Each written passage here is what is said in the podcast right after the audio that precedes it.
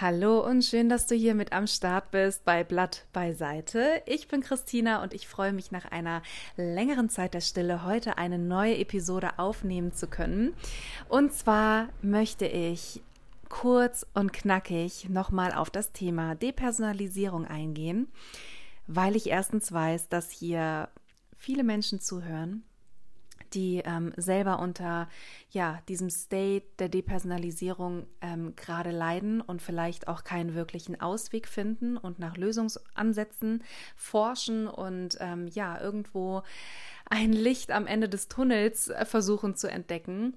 Ähm, und da hoffe ich einfach durch meine Erfahrungswerte, aus meiner Erfahrung damals, als ich selbst in der Depersonalisierung drin war, ähm, vielleicht den ein oder anderen wertvollen Tipp teilen zu können und ähm, natürlich auch für die Menschen, die vielleicht hier reinhören, weil sie einen lieben Menschen in ihrem Leben haben und einfach eine passende Unterstützung oder ähm, ja, sich Wissen aneignen möchten über diesen noch nicht sehr bekannten State. Also die Depersonalisierung ist gerade auch im deutschsprachigen Raum noch nicht wirklich bekannt. Viele Menschen leiden eventuell auch darunter, können es aber noch gar nicht wirklich greifen oder in Worte fassen. Was genau bedeutet Depersonalisierung, beziehungsweise wieso kommen wir überhaupt da rein? Und ich möchte das in einem sehr plakativen Beispiel einmal darstellen. Unser System, unser Körpersystem, ja, unser ganzheitliches System, was wir sind. Wir reagieren in drei verschiedenen ähm, Optionen, wenn wir uns in Ge Gefahr befinden. Und Gefahr ist was etwas total Subjektives. Also für den einen bedeutet ähm, zum Beispiel abends alleine in der Nacht spazieren zu gehen, ähm, ja, die totale Freiheit und eine Art von Meditation und ähm, Aufladung, ja, und äh, Genuss. Und für den anderen Menschen kann die gleiche Situation einfach total angsteinflößend sein.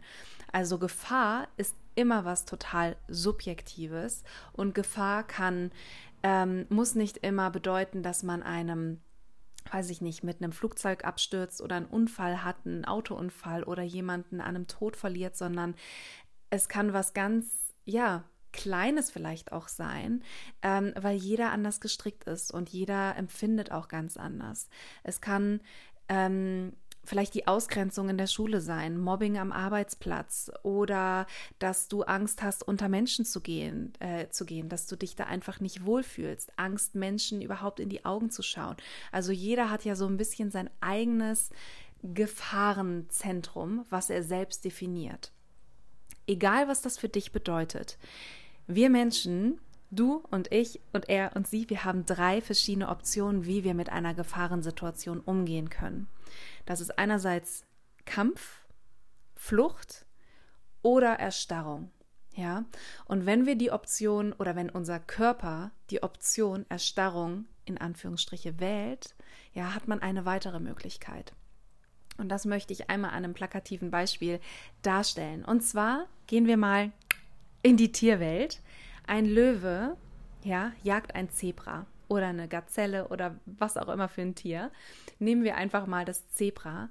Und der Löwe hat das Zebra schon gecatcht, ja, und ähm, seine Klauen quasi in das Fleisch vom Zebra gebohrt und das Zebra weiß, es hat keine Chance zu entkommen. Ja, es weiß, dass es lebendig verspeist wird. Und was passiert in diesem Moment? Letztendlich disconnectet sich ein großer Teil von dem Tier von dem Körper. Ja, man könnte es so beschreiben, dass die Seele aus dem Körper hinaus ähm, flüchtet. Es depersonalisiert sich von der Erfahrung. Warum macht das Tier das? Das ist natürlich total smart, damit es nicht mitbekommt, dass es lebendig verspeist wird. Ne? Und ich habe damals als Tier, als, als, ähm, als, äh, sorry, jetzt habe ich gerade den Faden verloren. Ich habe äh, selber früher als äh, Kind sehr, sehr häufig Tierdokumentationen gesehen. Ich liebe sie heute auch noch nach wie vor, weil ich einfach diese, ah, es hat irgendwie was, eine Art von Meditation, diese ruhige, meditative Stimme im Hintergrund, der alles beschreibt, was in der Tierwelt vor sich geht und diese wunderschönen Bilder. Jedenfalls habe ich damals sehr viele Tierdokumentationen geschaut und auch absolut immer mitgefühlt, wenn ein Tier gerissen wurde. Ja, ob es ein Zebra war, ein Reh, eine Gazelle, Gazelle, Gazelle. Und wenn du das vielleicht selbst auch mal beobachtet hast, das Tier, das Zebra, macht nicht viele Geräusche. Ja, es ist gar nicht wirklich da in diesem Moment. Selbst wenn du dir die Augen von diesem Tier anschaust, was gerade ähm, ja, in den Klauen von einem anderen Raubtier drinsteckt. Ähm, bis zu einem gewissen Punkt strampelt es noch, es ähm, hat vielleicht auch diesen Überlebenskampf, aber irgendwann ist dieser Punkt überschritten, dass dieses Tier eine Art von Taubheit annimmt, eine Art von Leere. Ja, die Augen spiegeln fast keine Angst mehr wieder, sondern ist dieses Tier, diese Seele vom Tier dieses Sein vom Tier ist in diesem Moment gar nicht mehr im Körper. Und es disconnectet sich von der Erfahrung natürlich als Selbstschutzmechanismus. Ja? Und wir Menschen, wir können das auch. Und obwohl wir herumlaufen, obwohl wir unserem Alltag nachgehen, obwohl wir unserem Job nachgehen, vielleicht auch währenddessen du dein Studium machst oder was auch immer, ja, und funktionierst, und wir Menschen nennen diesen State Depersonalisierung. Und dieser State ist sehr äh, geläufig bei Menschen, ähm, die entweder Abuse erfahren haben, die Traumata erlebt haben, die in einer chronischen Situation irgendwo länger verharrt haben, die für diese Menschen Gefahr bedeutet hat, wo sie einfach diesen, diese, diese Emotionen in diesem Moment gar nicht mehr handeln konnten. Also ähnlich wie beim Zebra verlässt deine Persönlichkeit deinen Körper als Selbstschutzmechanismus. Du sitzt zwar irgendwie hier und du hörst zwar irgendwie alles, was gesagt wird, aber du kannst es nicht richtig fühlen, ja? Du bist taub, du hast kein wirkliches Zeitgefühl mehr, du bist disconnected von deinem Sein, von deiner Seele.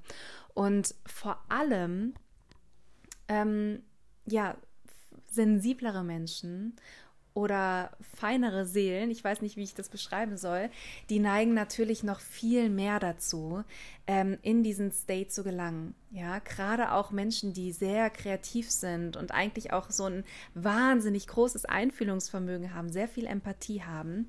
Ähm, natürlich ist es für diese Menschen manchmal so manchmal so überhäufend, diese ganzen ähm, alltäglichen, in Anführungsstriche, Gefahren, dass man das gar nicht wirklich handeln kann, ja.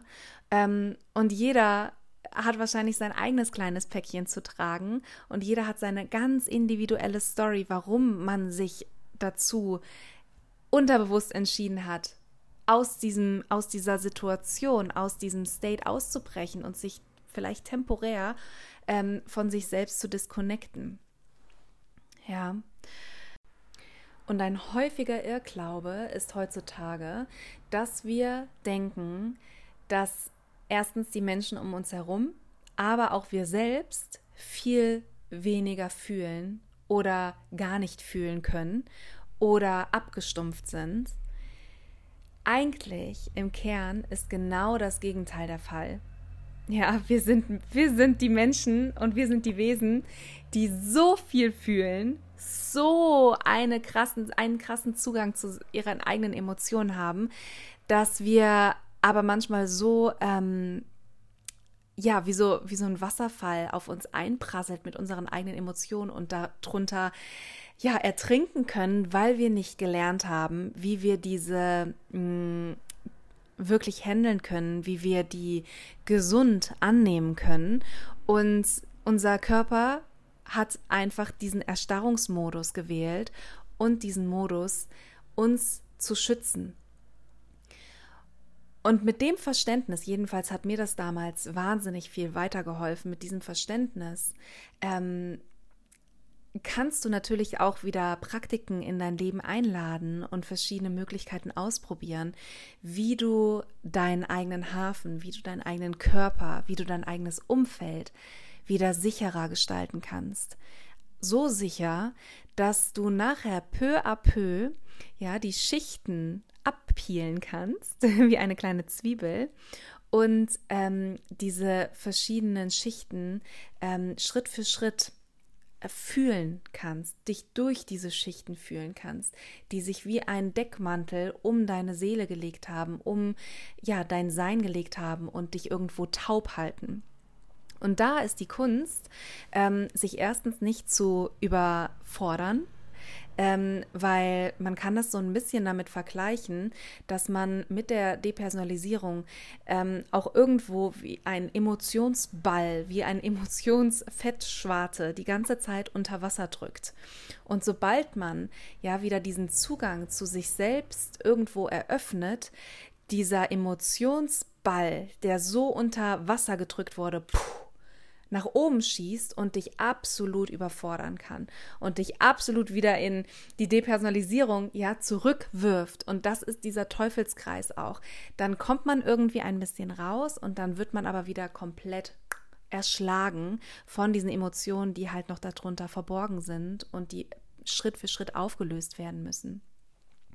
Und ähm, ja, da finde ich auch es absolut schön, wenn man eine Vertrauensperson hat, jemanden professionellen, den man auch in sein Leben ähm, integrieren kann, der einen vielleicht auch für eine bestimmte Zeit begleitet, ähm, wenn man es selbst für sich nicht ähm, ja in einem sicheren Rahmen machen kann, diese Emotionen einzuladen, seine Seele wieder zu connecten mit seinem eigenen Körper und wieder ganz zu werden. Ja, und diese verschiedenen Fragmente, die so ein bisschen gesplittet sind und die gerade nicht als Einheit fungieren, sondern aufgeteilt sind, ja, wieder zu einander zu finden und zu integrieren. Und an dieser Stelle möchte ich einfach auch nochmal einen Hoffnungs Hoffnungsimpuls raussenden für die Menschen, die jetzt gerade mitten in der Depersonalisierung drin sind und ähm, ja, vielleicht auch irgendwo diesen Hoffnungsschimmer schon fast verloren haben. Es gibt Möglichkeiten, ähm, diese, diese Muster aufzubrechen. Und es gibt Möglichkeiten, diese verschiedenen Anteile, die jetzt gerade noch nicht in einer Einheit bei dir vielleicht gerade vorhanden sind, sondern sich noch als Selbstschutz gesplittet haben und verschiedene Emotionen ja von dir sich noch irgendwo außerhalb deines Selbst zu äh, befinden, wieder zu integrieren, sodass du wieder zu dir zurückkehren kannst und die Depersonalisierung auch abschwächen kannst und irgendwann ganz hinter dir lassen kannst.